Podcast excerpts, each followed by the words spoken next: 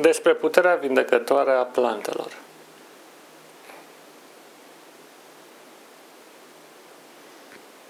Plantele sunt niște ființe minunate, niște forme de viață deosebite care ne susțin existența.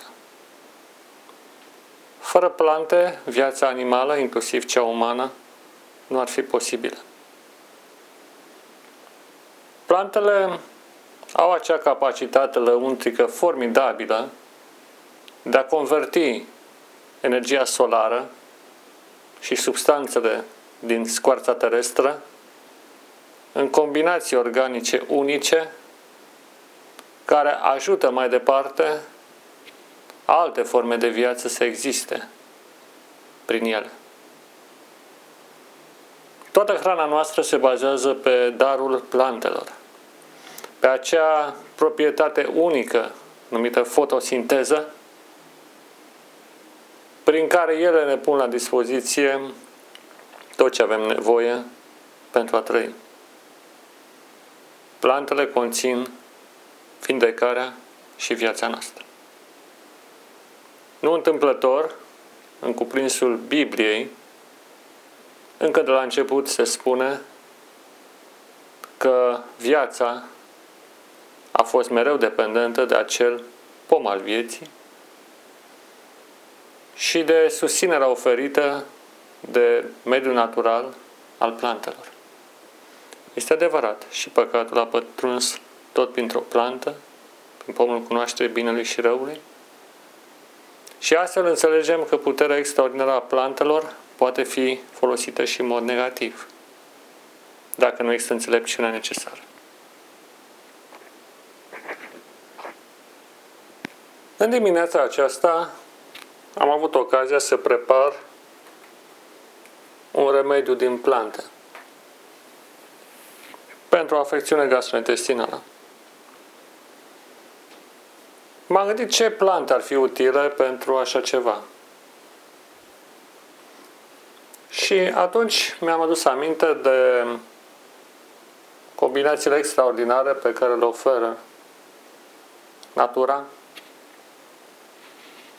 printr-o alegere corespunzătoare cu înțelepciune și cu mult suflet a plantelor în funcție de capacitatea lor vindecătoare.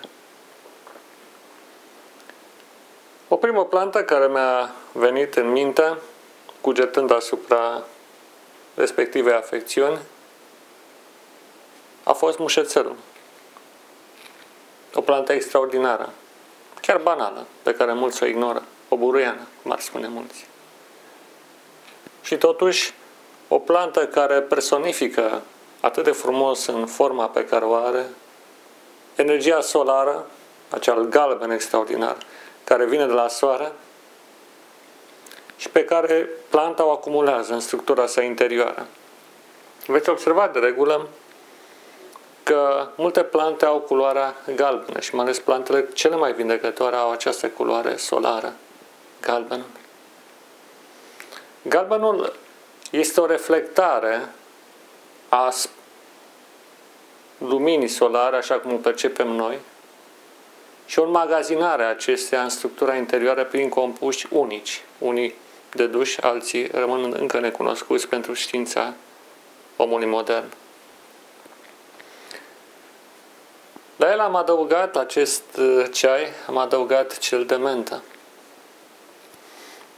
Când spui mentă, te gândești în primul rând la acea aromă indescriptibilă pe care o simți mestecând sau ținând în mână și frământând puternic o frunză de mentă.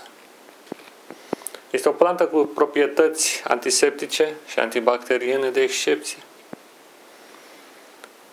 Tot o buruiană. Ea nu are nevoie de îngrijire. Știe să-și poartă singură de grijă. Știe să se trateze de unători și să-i dea la o parte. Menta este o plantă minunată. Ea ne dă un exemplu de ce înseamnă suplețe, ce înseamnă perseverență, ce înseamnă tărie, robustețe. Pe lângă această plantă am adăugat și câteva, o linguriță de dintr-o altă plantă se numește, se numesc gălbenele. Iar și acel galben solar. Acel galben care se revarsă în flori care apare nu se mai termină, un covor de galben pe o suprafață verde, gălbenelele. O plantă care, deși crește pe câmp, are atât de multe lucruri să ne oferă nouă oamenilor zis civilizații. În ultimul rând, m-am gândit la regina plantelor, așa zic, fiindcă poartă numele unei zeițe, Artemisia. Artemisia, atât în varianta absintum, numit pelinul, cât și anua, adică pelinița, sunt niște plante de excepție. De când am văzut, m-am îndrăgostit de aspectul lor. Nu întâmplător li s-a dat numele zeiței frumuseții. Aceste plante, deși se spune că sunt amărui, de fapt sunt foarte dulci dacă și să le prepare. În fiecare zi eu îmi prepar un ceai, de exemplu, din perinița Artemisia annua, un ceai rece, făcut solar, pus în, într-un recipient transparent din sticlă, în care lumina solară face să producă acea infuzare la rece timp de vreo 8 ore. Și astfel am creat un mic ceai, dar nu înainte de a mă ruga, de a cere binecuvântarea la Dumnezeu, ca acest ceai să fie vindecător pentru persoana care urma să-l folosească. Fiindcă totdeauna a face un ceai sau o infuzie din plante este un act vindecător, profund, sacru, prin care noi ar trebui să invocăm de fiecare dată prezența lui Dumnezeu. Prezența sa care să adaugă sau să stimuleze acele energii latente din plante, astfel încât ele să iasă la suprafață și să aducă vindecarea. Niciodată un ceai de plante nu trebuie făcut fără multe gânduri bune și fără rugăciune, recunoștință față de cel care l-a creat, față de creatorul lor și, de ce nu, chiar și față de plante de înseși. Fiindcă și ele sunt forme de viață formidabile. La bază, plantele, fiecare plantă reprezintă un arhetip mental care a fost materializat în natură. Fiecare plantă are o învățătură de a ne oferi un plan psihologic și spiritual. Învățături deosebite, cum de altfel toate elementele naturii, inclusiv cele minerale. Dar astăzi am ales să vorbesc puțin despre plante. Aceste plante pe care omul modern le consideră doar niște mașinării vegetale pe care le seceră într-un mod impersonal, pe care le consumă fără să gândească și pe care le combină în niște structuri toxice mai asemănătoare cu pomul morții decât cu cel al vieții. Fiindcă și esențele din plantă, dacă sunt combinate greșit, sau dacă sunt răstălmăcite, dacă sunt transformate, devin otrăvitoare. Nici o plantă nu este otrăvitoare în sine. Totul depinde de cantitate, de doză, de maniera de extracție, de modul de preparare. Într-o astfel de zi în care ne apropiem din punct de vedere calendaristic de 25 decembrie, comemorată ca fiind ziua nașterii lui Iisus Hristos, Domnul nostru, m-am gândit că plantele personifică cel mai bine sau semnifică cel mai bine realitatea morții și învierii lui Iisus Hristos pentru noi oameni. Fiindcă orice plantă pentru a ne oferi energia vindecătoare trebuie să moară, pentru a renaște ulterior, prin esențele ei, în interiorul nostru, aducându-ne vindecare. Așa este și marea taină a morții și învierii lui Hristos, a acestei sfinte împărtășanii la care ne cheamă Dumnezeu, practic în fiecare clipă. Nu este vorba doar de o zi de un an, doar de o experiență în anumite zile de odihnă, ci este o experiență continuă. Hristos moare și învie înviază continuu pentru noi și dacă suntem receptivi și în interiorul nostru. El face să moară păcatul din noi și face să învieze nevinovăția lui Dumnezeu, acea inocență primordială în care a fost alcătuit primul om, acel arhetip fundamental pe care a fost țesută structura interioară a ființei umane. Fiecare plantă are în ea, poartă în ea chipul lui Hristos. Toate plantele la sub o anumită formă, într-o anumită ipostază, într-o anumită idee, într-o anumită formă. Această energie vindecătoare a lui Dumnezeu a fost impregnată în întreaga natură.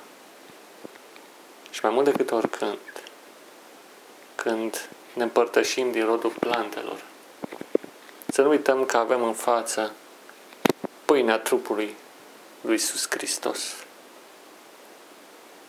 Marele soare al Universului. Astăzi trebuie să fie o zi de recunoștință. Mâine la fel și mereu la fel în fiecare zi.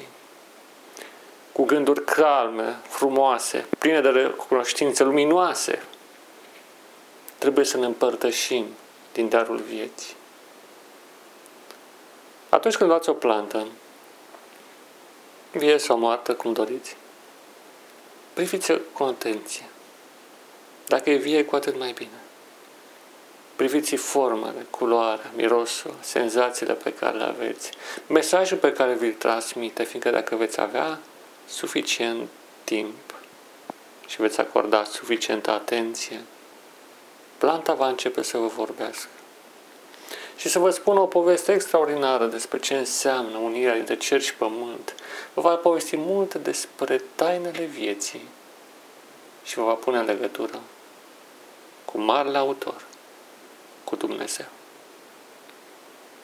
Înconjurați de atâtea obiecte lipsite de viață, plantele sunt cele care rămân mesagerii acelei eternități care ne așteaptă, nu ca ființe care vom muri, ci ca persoane care vom învia sau vom trece în viața viitoare fără să gustăm moarte.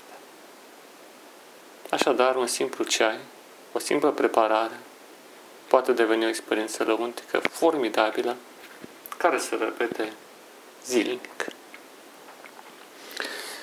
Mă întorc la ceaiul pe care l-am preparat de dimineață. Am pus aceste plante cu multe gânduri bune și vizând mental afecțiunea celui pentru care am pregătit. Întotdeauna un medicament, un, indiferent de natura lui, trebuie pregătit cu intenție. Trebuie pregătit personal și adresat personal. Pentru ca el să fie cu adevărat eficient. Și nu întâmplător, în timp ce îmi orientam gândurile către persoana respectivă și către plantele care urmau să fiarbă, el a dat imediat în clocot și am simțit acea aromă extraordinară a esențelor eliberate de gândurile bune pe care le-am avut. Da, natura din jurul nostru răspunde la gândurile noastre. Nu este o realitate impersonală, amorfă, lipsită de viață, ci a răspunde la gândurile noastre, la vorbele noastre, la atitudinile noastre, la tot ce sunt.